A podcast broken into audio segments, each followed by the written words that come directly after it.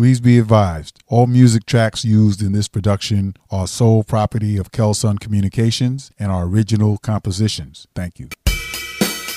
Hey, it's Skeery Jones, executive producer of Elvis Duran and the Morning Show on Z100. I want to talk to you all about my friend and fellow Brooklyn College alumnus, Silas, your e journalist, social work advocate. Silas hosts and produces the award winning Kelson on the Air social work podcast. My friend and fellow BCR alum is now known nationally and internationally as Silas, your e journalist, social work advocate. His podcast, it's also listed as one of the top social work podcasts you must follow. The award winning Kelson on the Air social work podcast.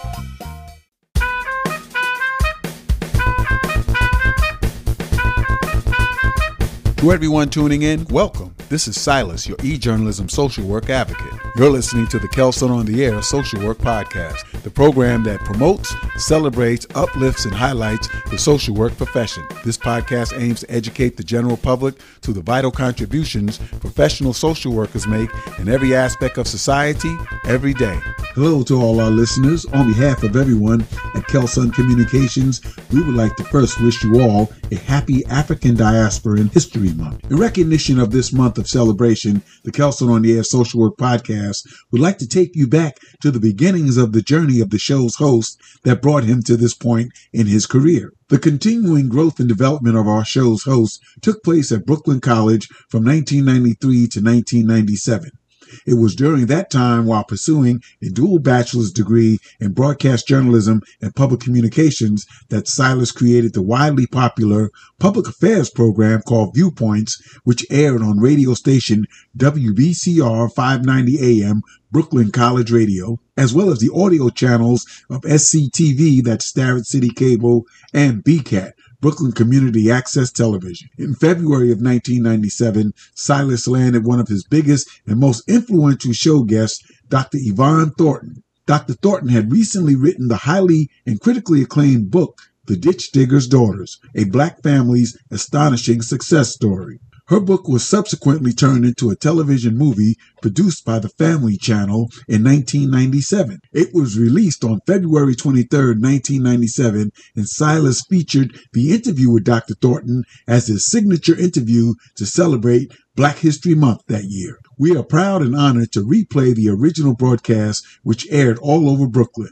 Please keep in mind that this is a 26 year old recording at the tail end of the analog era. We present you Dr. Yvonne Thornton discussing the ditch digger's daughters. Enjoy.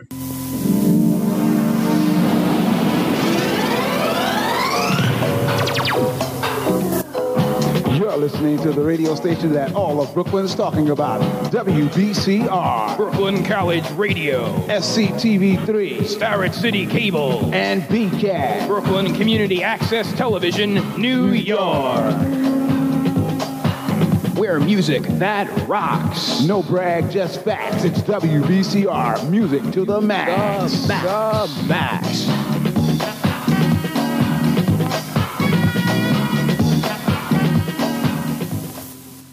Welcome to WBCR, Brooklyn College Radio, 590 AM. You're listening to Viewpoints, the weekly public affairs show produced by the WBCR News Department.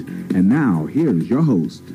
Uh, good evening. We'd like to take this time out to welcome all our listeners. My name is Silas Kelly, and you're listening to WBCR Brooklyn College Radio. And uh, this is Viewpoints, and this is our kicking off our Black History Month uh, special. And today we have with us a very special guest, uh, Dr. Yvonne Thornton. Dr. Thornton, we'd like to say hello and welcome to Viewpoints. Thank you very much. Okay. Um, I'd just like to um, open up the uh, show by uh, reading just a little snippet of uh, one of the uh, press releases that uh, your publicists were so nice to send me, and um, just want to set the uh, mood for this interview. And then um, af- after I read it, I'd like to um, have you just introduce yourself, say a little bit about who you are, and uh, and just take us through this um, very special project that's uh, going to be un- unveiled. Um, it opens as he was a black ditch digger. His wife was a cleaning woman. It was 1950s America, and Donald Thornton set his heart on the notion that his six daughters would grow up to become doctors. The Ditch Digger's Daughters an American success story, airs on the Family Channel on Sunday, February 23rd from 7 to 9 p.m. Eastern Standard Time and during Black History Month. And this original movie was inspired by the critically acclaimed novel by Dr. Yvonne Thornton as told to Jo Coudert. Um, so, uh, Ms. Thornton, tell us a little bit about who you are, uh, first of all, and um, then we want to talk about this novel and it becoming a uh, family premiere movie on TV. Well, I am an obstetrician gynecologist.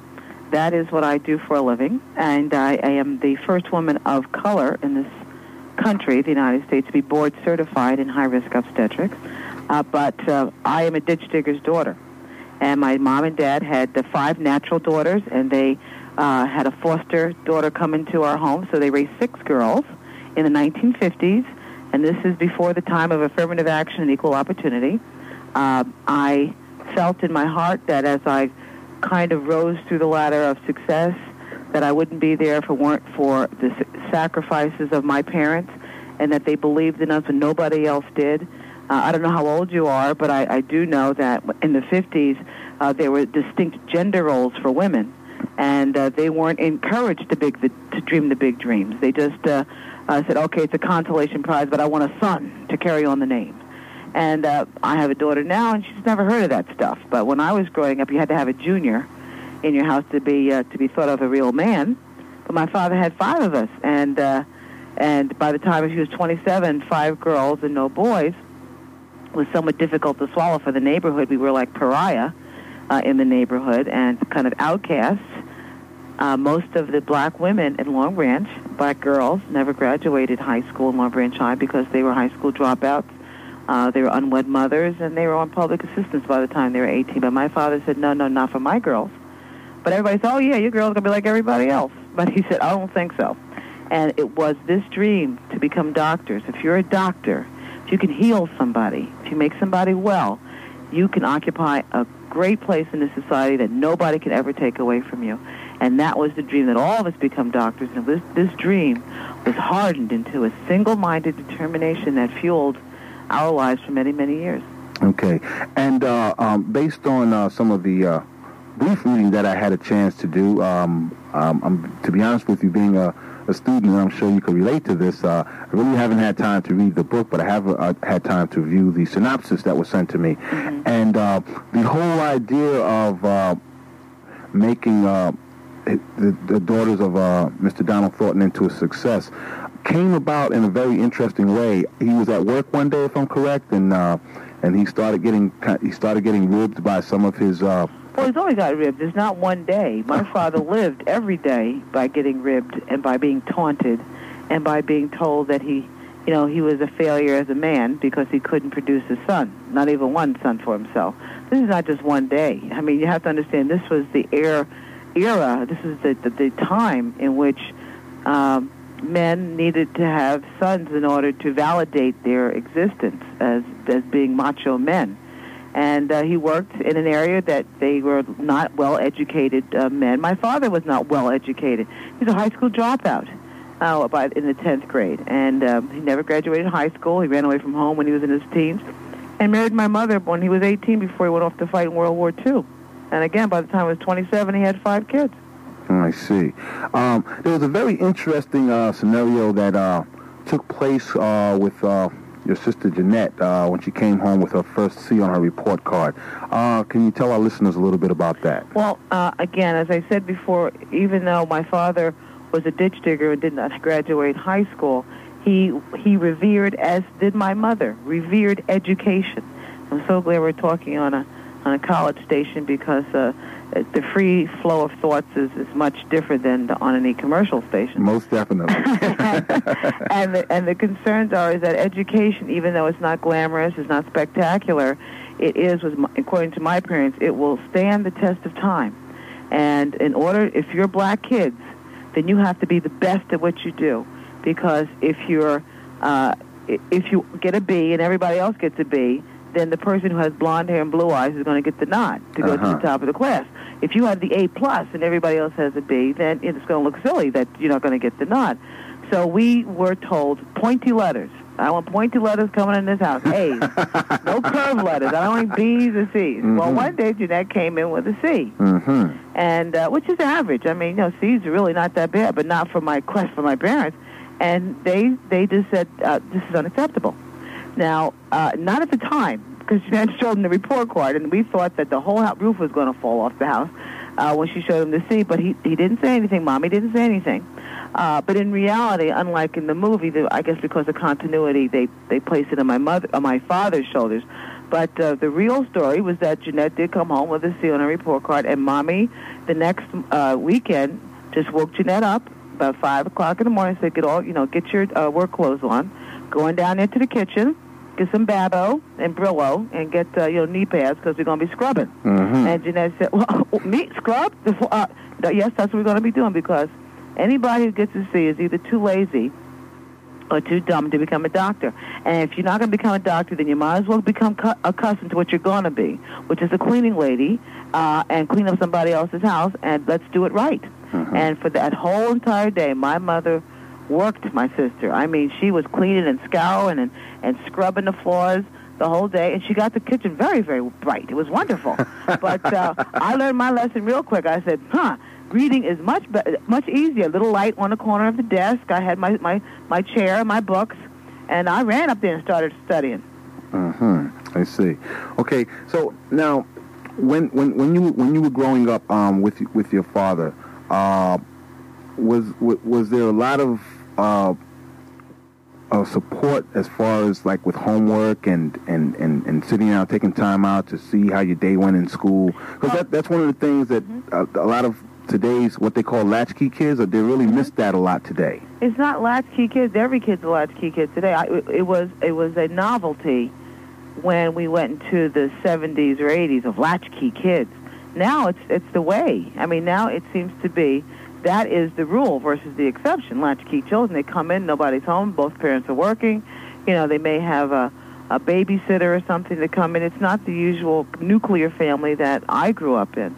And I really sincerely believe that that's a big problem with the with the erosion of the infrastructure of our family. And when I say erosion, I'm talking about think about it. how many families sit down for dinner anymore. Sit down, uh, not with the television in the back. Sit down every night to say, how did you go? How did school go today? What are you going to do with uh, extracurricular activities? Uh, anything, just to have a conversation without having the the blur and the uh, of of the television in the background. To sit down, everybody in the family. But no, I'm going to go play this. I got to go over to somebody's house. I'm going to the library. I'm going. Nobody nobody sits down anymore to talk. So therefore, uh, the parents don't have, to me, a psychological or philosophical hold on what the what's expected of their children. But we did. My father had worked two eight-hour jobs for 25 years, and between jobs, he would sit down in the morning between uh, his night job and his day job uh, to sit down at the round table with his cup of coffee and a cigarette and said, "Okay, girls, what happened today? What happened yesterday?"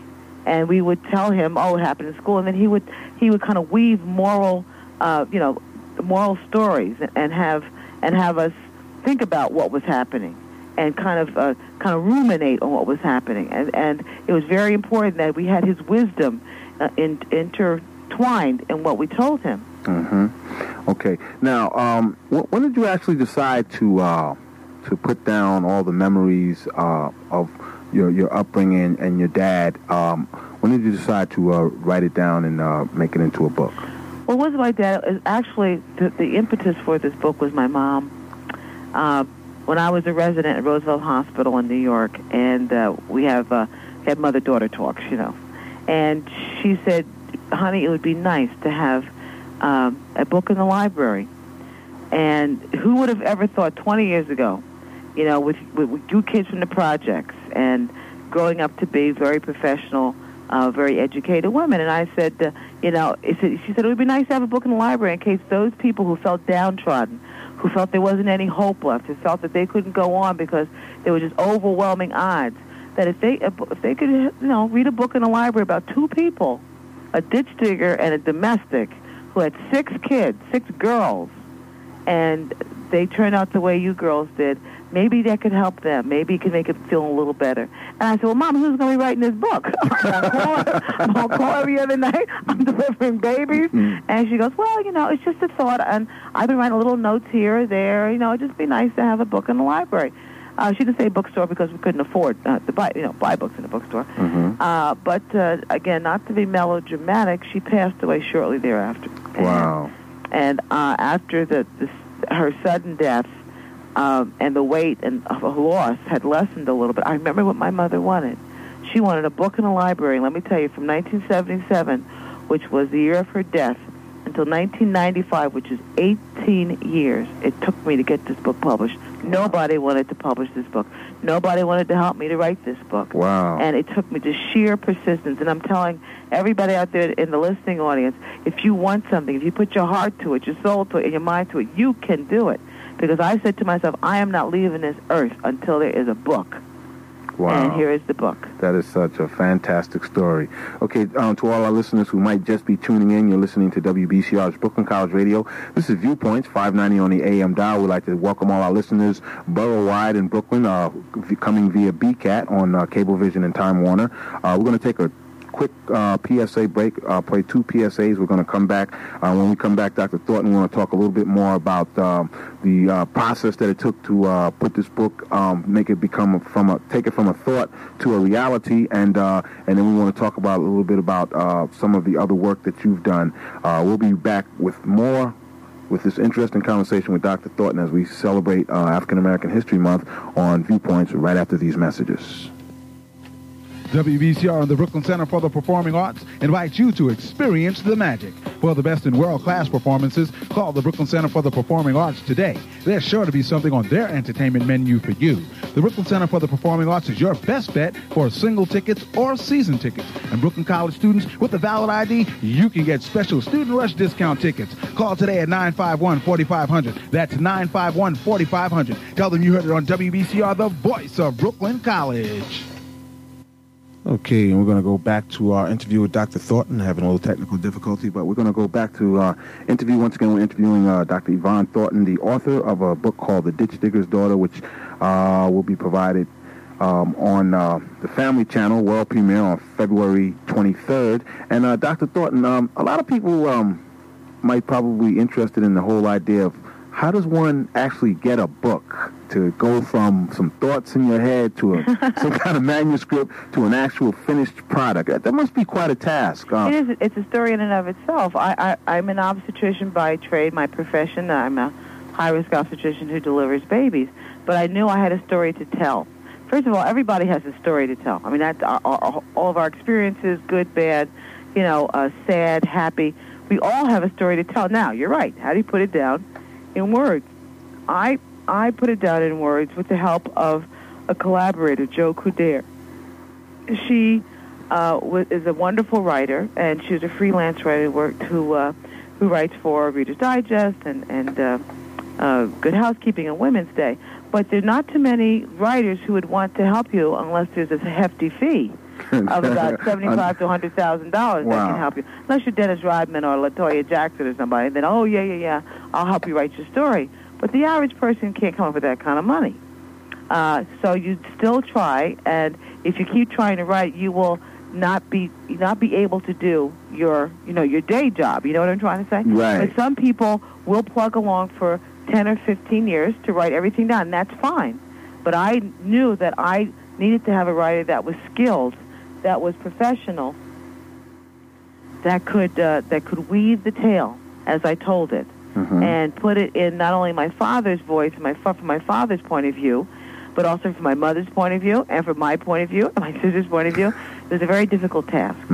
Uh, but uh, finally, getting that writer, uh, I I sent her some tapes of my father, who uh, oh of 15 years ago had made the tapes for another book that unfortunately uh, didn't come to fruition, and uh, she listened to the tapes for lo those many hours, and she called me and said, "We have to do this book. Your book, your father sounded like he loved you girls. He would do anything for you girls, and it's about time for a book about people of color that that that you're not victims, and that you can do it just because you work hard." And and as I as I say so many times, the subtitle is very misleading. A black family's astonishing success story. We just happen to be black. This is an American success story. Mm, good this, point. This is a microcosm of what anybody can do in this country, you know, given uh, the opportunities that are given to us and that we utilize it properly. If we were in Bangladesh or in some other country in which women weren't allowed to do anything, you know, that'd be a different story. But here, we're in America. And as black women, and, and my parents had the wit to value education, we rose as far, fast, and high as anybody in one generation to come from a ditch digger to a, uh, a double board certified maternal fetal medicine specialist and to stand on equal terms with anybody. And that's why uh, the book is so close to my heart because it shows that there, it may, people call it inspirational, the New York Times call it inspirational, but I call that you can do anything. I think our society is not giving uh, the youth any credit, and it hasn't given parents any credit. And there are thousands, hundreds and thousands of families, just like my mom and dad, who work two and three jobs to get their kids to go to college, but they are unsung heroes because publishing companies and editors say, ah, just like my book, oh, there's no conflict. Oh, you know, this is nothing. Oh, this is not marketable. no drama, right? Exactly. now, I'm sure if my father was the, fa- was the father of five prostitutes, boom, it would be, you know, taken up by six or seven book companies. Well said. Well said. Definitely. Um, now, on on your uh, your your journey to uh, fulfill both your you you and your sisters and your and your parents' um, dreams of, of success and, and, and achievement, uh, I understand you had a, um, brief encounter with uh, musical fame. Tell our listeners a little bit about that. Well, uh, I would say more than brief. Uh, I would say that half of my life has been in music. Uh, we had an all-girls band known as the Thornton Sisters. We performed up and down the East Coast uh, on the college circuit in our later years, but our, in our formative years, Ted Mack and the original Amateur Hour, that was our first break. Mm-hmm. Uh, and for those of you old enough to remember that, it was a very popular show in the, in the 50s and 60s. I remember. And, and 1959, uh, uh, March 29, 1959, we were on Ted Mack and uh, we came up second to the Irish jig dancers. But my father said, if you're good enough to be on Ted Mack, the next thing is the Apollo. Mm. And I'm sure most of your viewer, viewers and listeners know about the Apollo. In those days, and I think still now, if you win four weeks in a row on Wednesdays, the amateur night on Wednesdays, you can get a paid week with the stars. That's the way it used to be. Four weeks in the, t- uh, you know, if you win before the toughest house, I think, in show business, you get paid week with the stars. Well, we won the first week and the second week and the third week. And just about the fourth week, the management said, uh, uh, no, the rules have been changed. Uh, we're getting too close. Rules have been changed. You got to win six weeks in a row. Uh-huh. And uh, my father said, uh, was very, very upset. My mom said, no, Ain't Donald, you know, we can do it. We won the fourth week. We won the fifth week. We won the sixth week in a row, six weeks in a row. Apollo Theater, 1959, 1960. And uh, the your management said, you have no contract and we're you're still not going to have a paid week with the stars. Wow. Well, my father went berserk. He went ballistic. He got a lawyer. We sued the Apollo, got a settlement out of court because it had been long standing that it was a tradition of uh, having amateurs get the paid week with the stars, but nobody had won it in 20 years, you know, so it was no big deal. And uh, we played with Ernie K. Doe and Shep and the Limelights and Dee Sharp in 19, uh, 1961. Wow. And the next year, I'm sure you remember Murray the K and Mhm. the Swinging Soiree, Brooklyn Fox. Mm-hmm. mm-hmm. Uh, and that year, 1962, was the Four Seasons, the Thornton Sisters, Chuck Jackson, the Crystals, Fabian, Ronettes. And we said, Daddy, forget about this Dr. Dream stuff. We are popular. you know? We want to go out and get mobbed. Where's the autograph? he said, sit your butts down there. Sit, sit over here. Let me just tell you something, girls. And he said, now look, you're up there, you're shaking, you're 18 years of age, you're looking good. People love you. People love you today, they'll love somebody else tomorrow. Mm. But let me tell you something. We're not going to compromise our long-term goals for these short-term gains. Yes, it's nice to be in the spotlight, but think about it when you're 30, 40 years from now, when you're 50 years old. Who wants to see a wrinkly old woman trying to blow a saxophone on stage? It's not a pretty sight to see. Wow. But if you have them stripper scraps around your neck, that's music. That's a very interesting point. Uh, and you mentioned uh, uh, scripper scraps. What, what's that? Daddy Uh, couldn't pronounce stethoscope. oh, okay. So he could just saw those doctors with stripper scraps around their neck. okay. oh wow! And uh, and uh, so so so so about that time also, uh, from what I understand, um, you you you um you and your sisters actually offered a, a recording contract. Oh, yeah, Atlantic Records, Roulette Records, recording contracts were flooding in. Now you have to really understand, we were poor. I mean, we were from the projects.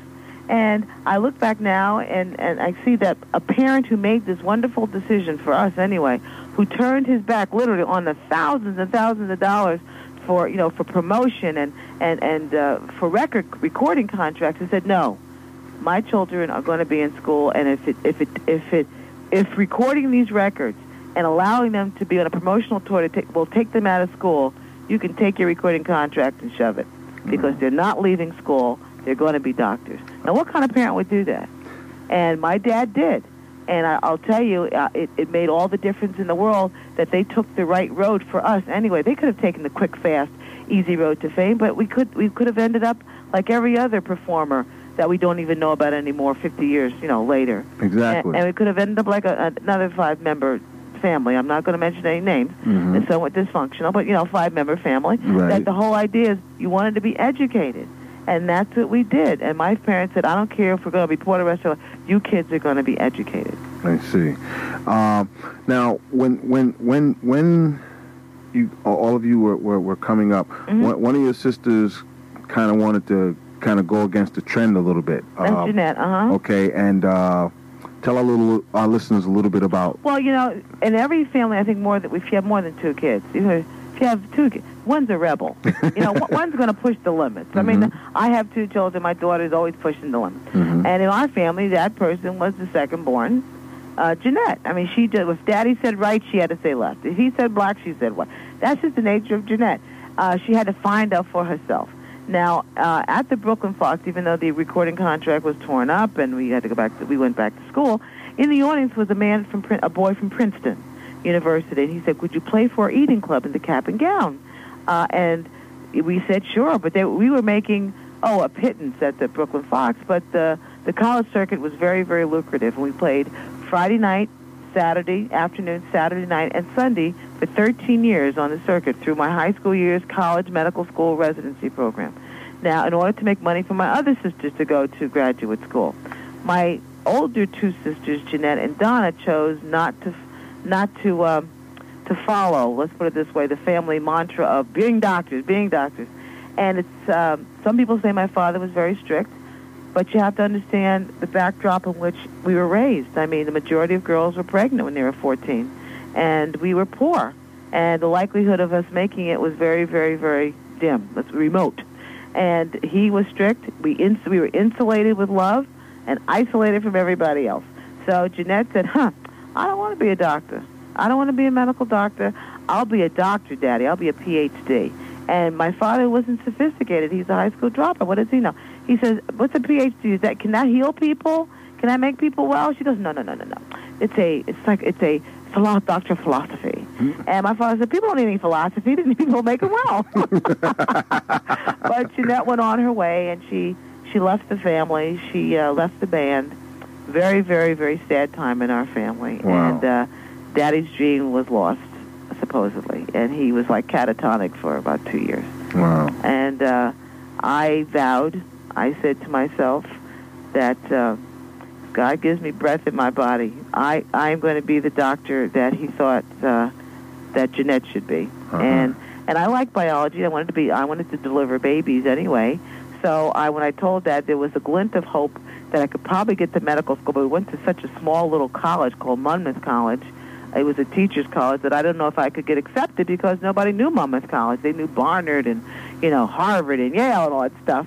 And he says, okay, Cook, well, it doesn't make any difference. If you get A's, you know, it doesn't make any college would you go to. And he was right. He was right. I went to Columbia University College of Physicians and Surgeons. I graduated with honors. And you should have seen them in the audience on that May 16th day in 1973. Wow. Uh, unbelievable. Mm. Wow, that's that's that's fantastic. Um, now, um, um, you could um, say that this could be considered a, a universal story about uh, the American work ethic, Yes. and uh, what what what what what lessons um, can you see being drawn from from this particular work, the book? And uh, we're going to be talking about um, how the book became a TV movie in just a little bit. But uh, for someone uh, actually reading this book, um, and and may feel that they're you know pretty much you know doing what they need to do to to to get to where they can where, where they can feel proud of their accomplishments. Um, what what other lessons can be drawn from this that um, that you feel that would make this book um, an inspiration to someone? I mean, of course, we know it would be an inspiration to someone that feels like there is no hope. But I'm sure there there are some points in here that that can uh, bring some a light a lighter view to uh, someone else that's reading the book that may be you know already um, on that road. Well, they don't know. Well, that's good. I mean, that's great because you have to know which road you're going to be on. I think you have to set your goals, and and today should have been thought about five to ten years ago. As we sit here in 1997, this should have been where we, what we're doing now should have been thought about in 1992. So in 1997, my father always said, "You got to you got to plan ahead. You got to say, what am I going to do in five years? What am I going to do in ten years?" And and see where that road goes. The other thing is that you're right. People may not be downtrodden and, and not have it, but throughout the book, it is a work ethic. And being a black woman, let me tell you, it's not easy here in a supposedly um, egalitarian society uh, when there is subtle racism, there's sub- subtle sexism, there's subtle, not even so subtle, nepotism. uh, and the thing is, what you going to do about it? My father said, so what? There's always going to be that. It's always going to be sexism. There's always going to be racism. There's always going to be nepotism. So what are you going to do? Say, well, Mm. you know, I can't do it because those things. Are nope. You have to be the best that you could do. And let me tell you, excellence, excellence is going to level the play, the, the, the playing field. And that's what you have to work to do. I mean, if you think what you're doing is according to your master plan, that's fine. But you have to you know, ratchet it up a notch to make sure either you're going to accelerate it or do the, or be better than what you do. And I have always made sure that my goals were not too far out of reach, but so that they were practical. But I had to reach them. I had to meet them. And once I met that goal, I went to another one. Right, I see. Uh, now, what what about the the whole idea of uh, um, some people uh, have a tendency to uh, set a goal and um, and just as they you know they're, they're getting ready to, to reach that goal and they see that goal in sight, then they they set another goal and uh, and so so now they they're, they're approaching that goal. So now it's like okay, I, I need another challenge to Right. to go out and conquer. Uh, Right. Um, is, is there a point where where where, where, where, where a person can get possessed with that and, and never never? In other words, like is, is, would that be a, an indication that a person is really not happy with themselves? No, I think there's it's an incremental uh, success. Incremental success for me, and, I'll, and I can only speak for myself. Incremental success for me was one to become a doctor. For you know, for me, uh, and uh, and for my parents. That was very very difficult being the first person in my family in a family that that didn't even you know barely graduate high school. The majority of my aunts and uncles, and to have the first generation to go to college was a shock. And then I'm going on to medical school and sitting next next uh, door or seated next to people who are third and fourth generations of medical people from Harvard and Yale and Princeton. I mean, that is unbelievably intimidating. Mm. So the goal is, Yvonne, let me just put one step, you know, before another, one foot before another. Don't become overwhelmed. And I think the social, uh, the social culture shock for many people of color entering a white world where they've looked at it from the outside, but they've never lived inside of it uh, with people uh, not of color. The whole, it's a different culture, and the culture shock can can uh, basically do you in.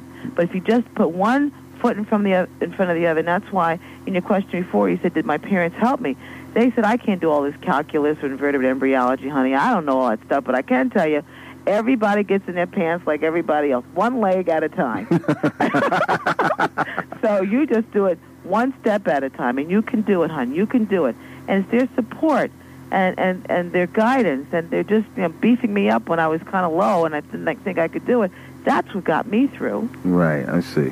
Um, you, you mentioned just a few minutes ago about the intimidation that you felt um, being in, in, in, in, in arenas and areas that you know maybe were almost unthought of. Or um, now, a, a lot of African Americans and people of color go through that. Um, um, being the first to do this, or, or being in a position where it's almost like uh, you're you're the front runner or the forerunner for all those that may come after you, or, or you're a trailblazer. Right. Um, what would be your advice to to, a, to to people that find themselves in that position because it can be a very intimidating position uh, position to be in because not only are you thinking about uh, trying to be successful for yourself, Mm-hmm. but if you're a purchase of person of some conscience, you, you may even become overcome with the thought of, well, if I don't do you know well or excel, then maybe someone coming behind me might not have as easy a time. I mean, uh, so what would be your advice to someone that finds themselves in a position like that and, and does feel that type of intimidation and, and, and being somewhat of a trailblazer, like of course yourself was?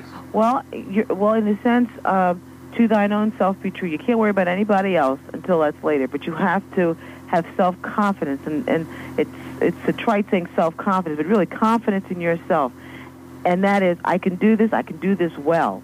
Hmm. And then if you can do that well and people acknowledge that you do it well, then you go to the next step. In my case, uh, it's important to just put it on a personal basis because I can't speak for a lot of people.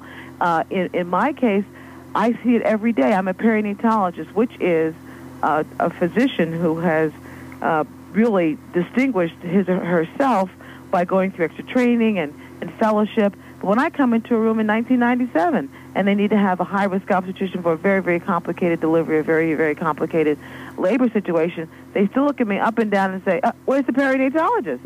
You know, and I'm saying, I'm, but I say, "Okay, fine. You don't expect me to do, expect me to empty a garbage can, but that's okay. I know, I know, I'm good at what I do." And that's what anybody who's quote unquote a trailblazer, like in my family, I, there was uncharted waters. And if you just take it one step at a time, and my dad would say that you can inherit wealth. I mean, and you can be blessed with a talent that God has given you to, to sing or to, to dance or to run, I mean, to have athleticism. But the majority of us, we don't have all that stuff. We're not, we're not going to be recipients of a Rockefeller mansion or, you know, DuPont. Or some of us are not blessed with the talents that we think could make us a lot of money. Mm-hmm. But we are blessed. Every single one of us can go to a library. Hmm. And education and being educated is not monopoly on being smart. And you can stay there in the library for hours and hours and hours and train yourself to get as much information into your head. Now, in an extension to your question, even in my nuclear family, in my nuclear family, there's there were six of us. Donna and Jeanette chose not to become physicians uh, originally. Betty, uh, my foster sister, we knew she wasn't going to be a physician because that my father didn't have her long enough, quote unquote, so she could listen to his philosophy. Then I was up at bat, and I didn't say, well, you know, if I fail, then my other two sisters, Rita and Linda, are not going to do. I said I have to do well right now, Mm-hmm. and that's what I did. And when I did receive that MD, my sisters who have, uh, you know, no, it's just like sibling rivalry. Said, look, I been, I lived with that woman. I know Yvonne is just like flesh and blood. If she can become a doctor, heck, you know, it can't be that bad. Right. So I inspired my younger sisters, Linda, who became a, a dentist and now is an ortho, is a prosthodontic oral surgeon, one of only three black women in the country to be so uh, specialized in, in implant oral surgery. And my kid sister, she's an attorney. Then, okay, I was the first. Then my older sister, Jeanette, who originally said, I don't want to be an MD, I want to be a, PhD, said, hey, she went back to medical school at 32 years of age and graduated at 36. So I, I believe myself to be, in my own family, a catalyst for my sisters to, to be the best that they could be. Right, right. Uh, ex- excellent point. Um, you just mentioned something else that that um, um, in, in this day and age, um, we find uh, on college campuses uh, the uh, the average or, or, or the or the, or the, me- the median uh, age is uh, getting older and older, and, and sometimes you find uh, people returning back to school after having. Uh, other careers that may have or may or may not have been successful. Sometimes you find people returning back to school after uh, overcoming uh, tremendous obstacles and odds and, and setbacks.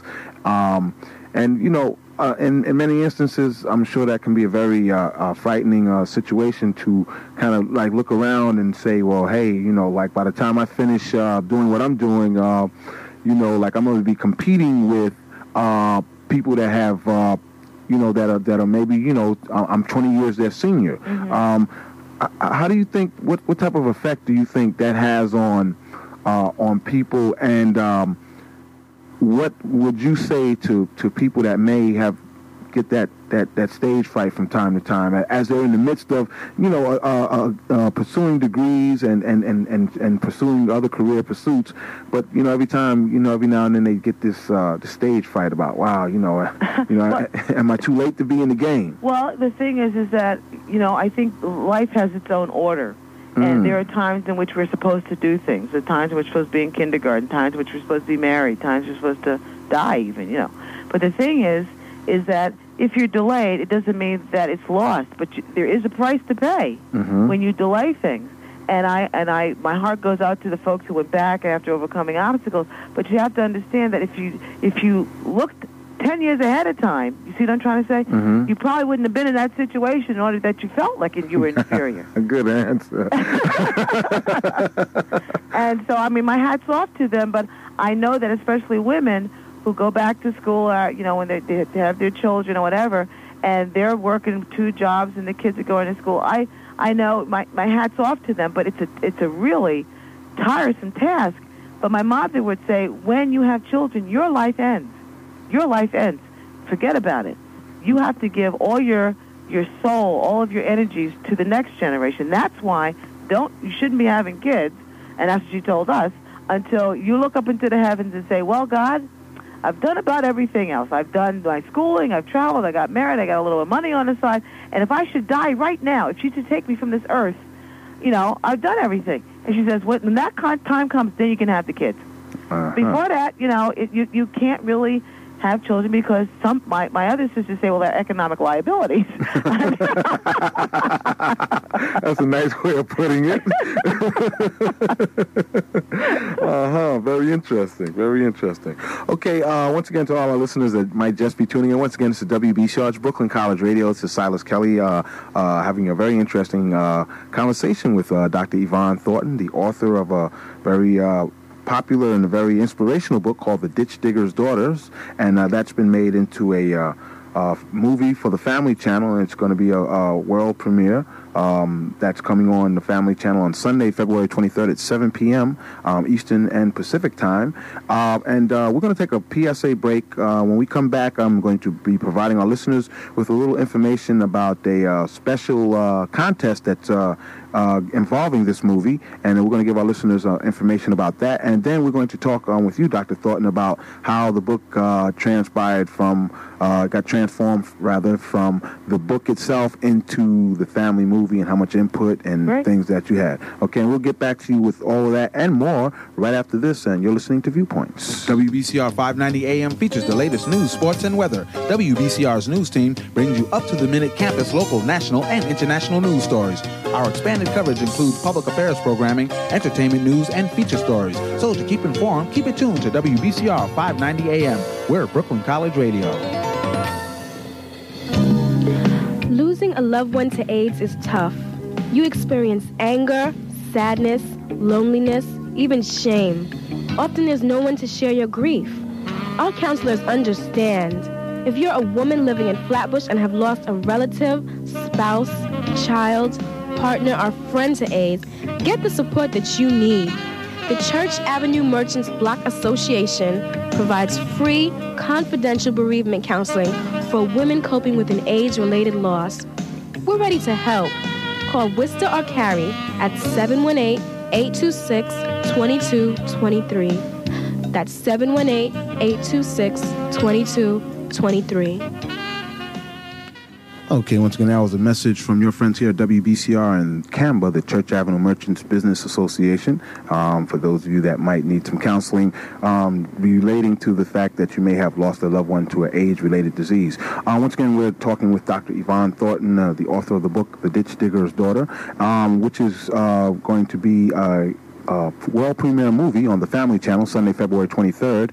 And the Family Channel is teaming up with READ Magazine to conduct a student writing contest based on uh, uh, FAM's inspirational world premiere movie, The Ditch Digger's Daughter. The contest will run from February 23rd to April 1st and is designed to motivate secondary school students to live according to the life lessons emulated in the movie The Ditch Digger's Daughter.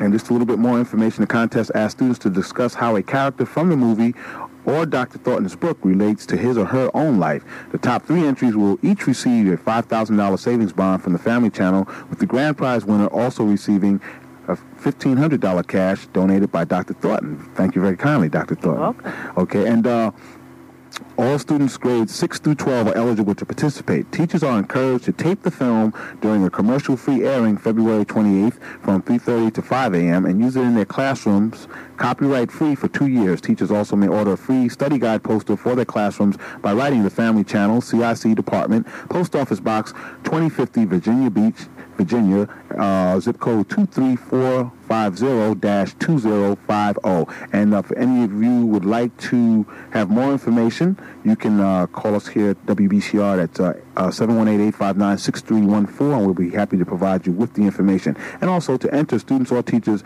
must obtain a list of official contest rules available by calling area code 860-638-2400 or by down- downloading them off the internet at www famfun.com or www.weeklyreader.com. Uh, so we hope that uh, we can get some of our listeners to participate in this. And once again, if you'd like more information, it's here at WBCR, and we'll be happy to pass that along to you. Um, now, uh, Dr. Thornton, um, how was the book and when when was it decided that the book would be something uh, that could uh, be turned into a, a TV movie? And when did that come come about? And what was your role in playing? Well, that was about 18 months ago, and uh, I, after the book was written, as I told you, that my, it was my mom's dream come true. Mm-hmm. Uh, that uh, even though she was gone by then, I, it was my dream that uh, that the book was uh, uh, made to uh, made it to the to the bookshelf. And then when the American Library Association named it 1996 one of the best books for young adults, you know, I said, "Mom, this one's for you." It's uh, it's a really great honor for it to be an award-winning book. Now, when the book in and of itself is such a, a conversational type of book, many people say once they start reading the first page, they can't put it down.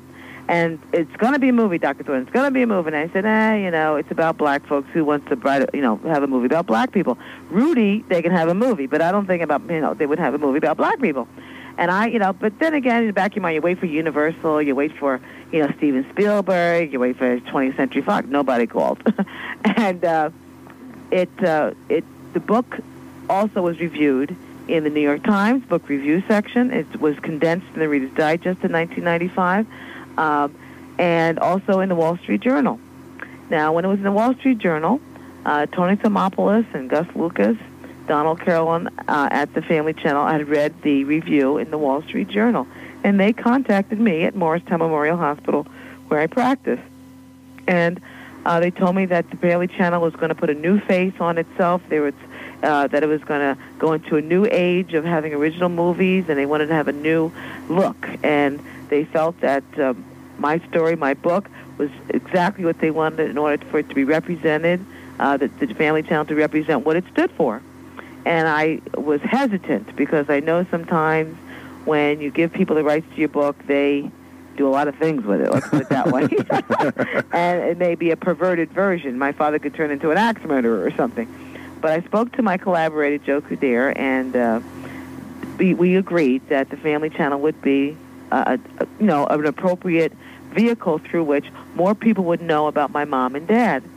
And that's why we. That's when we said yes. And Paris Qualles, uh, which just uh, incidentally and ironically uh, grew up in Long Branch, and he was the one that wrote the Tuskegee Airmen.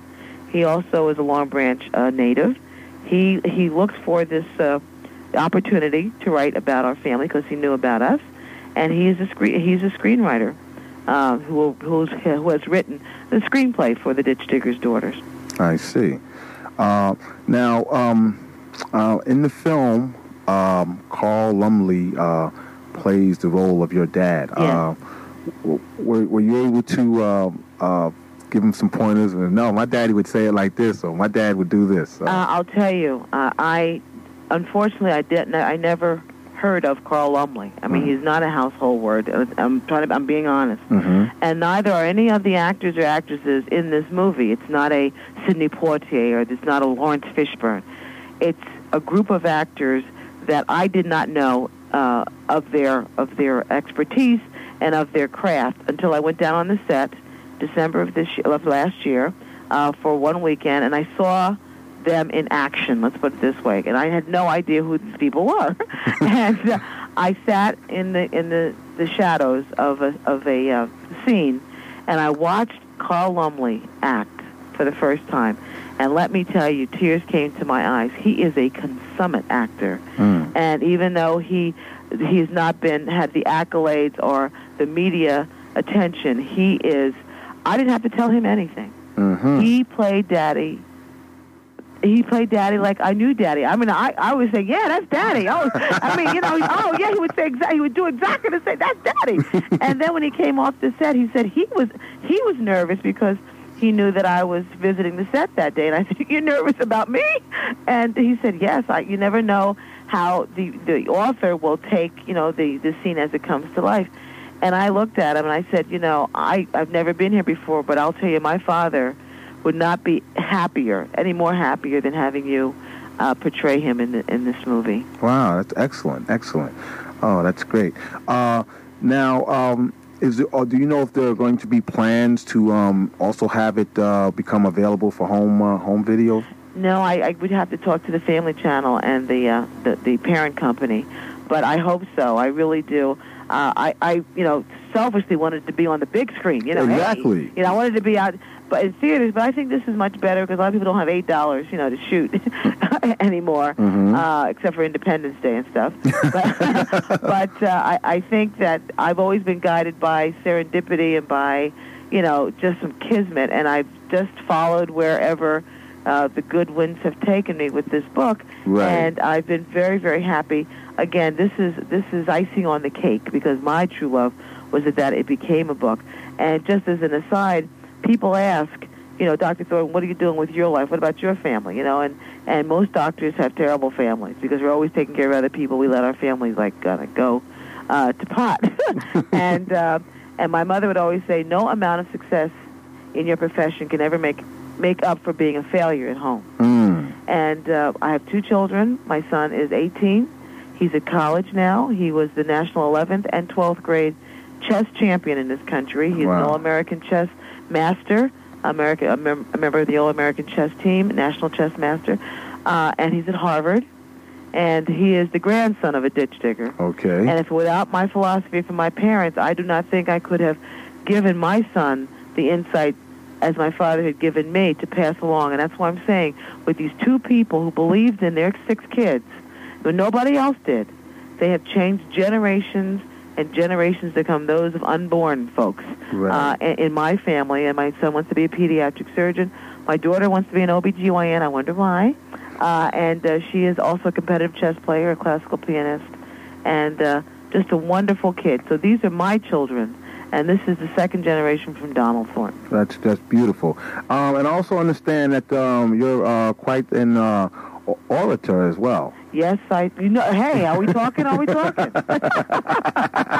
well, I was just uh, actually uh, wanted to just you know you know give you a little congratulations. I Thank see that you. you uh, come the first woman in the 165 year history of the International Platform Association to win the Daniel Webster Oratorical Competition, Thank you. and uh, I'm sure that was uh, uh, quite uh, an honor for you as well. That's another goal. You know, you keep going up on a little success ladder. Okay, Yes. all right.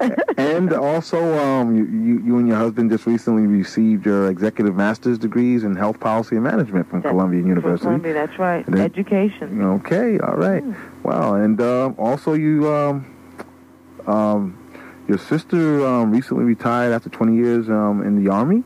Yes, well, Linda, this this is, and the Thornton sisters. She was a drummer, Uh huh. and Linda uh, also had she had three strikes against her. Not only was she black, not only she was a woman, she weighed 300 pounds. Okay. and she lost 180 pounds. She's down to a size six. I could smack her, and, uh, and she kept it off for 20 years. Mhm. Uh, she re- recently retired from the United States Army as lieutenant colonel, and she is uh, the prosthodontic oral surgeon at Temple University.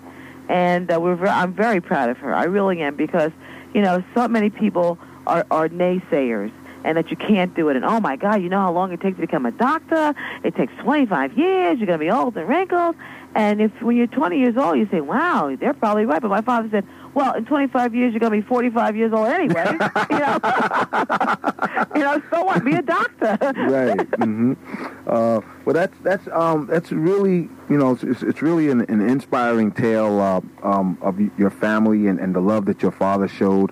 Um, and, and as it said in uh, one of the one part of the press release, that it, it, I, am sure that you, you feel that uh, this whole story, the book and, and the TV movie, um, would also be a good um, uh, form of uh, inspiration to uh, to young fathers um, today, because uh, you know, especially um, in the African American uh, community, um, there's this knock about uh, young fathers of today. Yes. They don't take care of their kids, and they just make the babies, um, but they don't stay to raise the babies, and um, you know, you know, contrary to belief, um, there are a lot of uh, uh, positive um, fathers in the, in the, African American community. But I'm sure just, just having this work uh, published and, and, and, knowing about it um, would give a lot of uh, young men the uh, the inspiration because um, um, based on just the, the synopsis that I read and the information that I read, um, uh, your father was quite an extraordinary man and definitely a, a credit um, not only to your family but to the entire uh, family of humanity. Um, because I, I, I, believe that you know when you actually finally um, you know lay all the cards on the table, um, m- most people that do um, find success um, that was basically instilled in them um, in the in the formative years of, of their upbringing. Yeah. And um, and I'm sure that you can um, bear witness to the fact that um, a lot of uh, what your father and, and, and mother instilled in you really was the uh, the uh, the motivating factor in in you um, getting up when you were just too tired to go and yes. and studying, pushing yourself to study just that hour longer. Right. And uh, and I'm and I'm and I'm sure that once the uh, the movie hits the uh, the TV screen, that that a lot of people will become more aware of uh, of this really great work. Yes, and so I know um, we're getting ready to come down to the to the end of uh, this interview, and it's really been um, a real pleasure to have a chance to chat with you. Um, I know you're a very busy uh, young lady, and uh, I understand you have another speaking engagement in just a little bit also. Um, but before we do um, get ready to wind things down and um, and say goodnight, I'd like for you right after I, I, make a few mentions. I'd like for you to leave everyone with what's called the gospel according to Donald, um, as and, and leave everybody with. Uh, I like to always end my show with um, asking my guests to leave a thought that people can kind of carry with them, and myself as well. But um, I'd like to just give some personal thank yous uh, to some people from prior associates. Um, that's Miss Kim Feldman. I don't know if you know the story of how um, you and I got to be. No, I um, don't. Okay, well, I was here at the radio station one day during the semester break. We were, we were out of school from December from December 23rd till February 2nd. We had a nice long break, and I needed it too. and I got a phone call from a young lady named Kim Feldman, and she started talking about this book that was coming out, and it was going to be being a, a, a family premiere. And I'm always um, looking for new stories to um, to and, and, and, and new topics and new subjects to uh, to bring to my public affairs show because I cover a wide variety of issues. And so she started telling me about this, and all of a sudden I got really excited. And I said, "Hey, well, you know, you you're talking to the right person because I, you know I, I do the public affairs program." And uh, so she said, "Well, great." So I said, "Well, you know, could you get me a book and some information?" And she said, "Sure." You know. So then I didn't hear from her for like you know a, a couple weeks, and then she told me that it was coming out for Black History Month, and I said, "Well, this would be great for my show for Black History Month." And then I didn't hear anything, and all of a sudden I got this package in the mail, and I started jumping up and down. I go, I got the package. and then um, I st- made some phone calls, and then the young lady that actually sent the the, uh, the letter was uh, Miss Alyssa Johansmeyer. Uh-huh. And she was the one that uh, coordinated everything. She made sure that uh, um, I got, you know, the information um, and she also uh, was the one that, that kind of worked on arranging the time and making sure that someone was available. Because uh, uh, believe it or not, I, I was hoping that you were going to be in New York because I would have had I would have loved to have you done it live, but uh. this was um, just as well. So I just wanted to really uh, publicly acknowledge uh, Kim Feldman and Alyssa Johansmeyer from Prior Associates for helping me to make um, this um, special interview with you and bring this a very special interview and all this information to our listeners um, in salute of.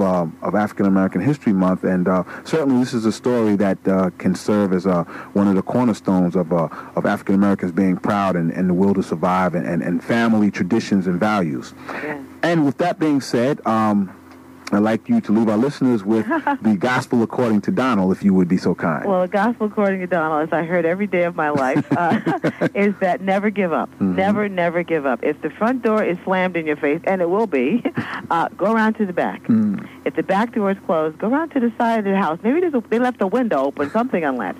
If that's closed, jump up on the roof and see if you can get into the chimney. you can always get in if you just keep trying. And I am living proof of that of that gospel according to Donald. If you put your heart to it and your mind to it and your soul to it, you can do it. Mm. Period. Okay.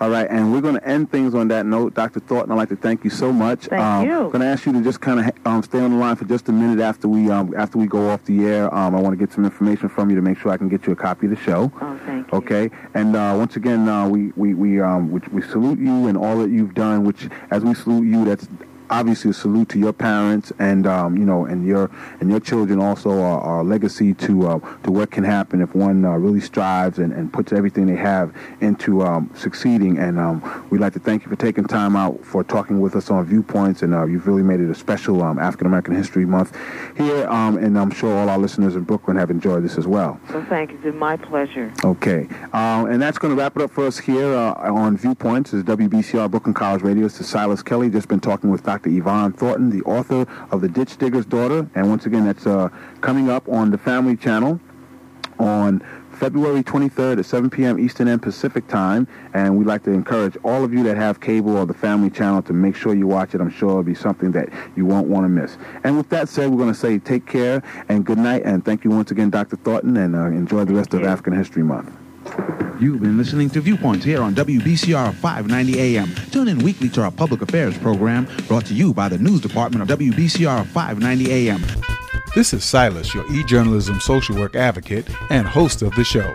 You've been listening to the Kelson on the Air Social Work Podcast. This and all other programs are available on the Apple iTunes, Spotify, and Anchor podcast platforms. Go to any search engine and type in Kelson on the Air in the search window to hear this show in its entirety. Thank you for tuning in. This has been a Kelson Communications production.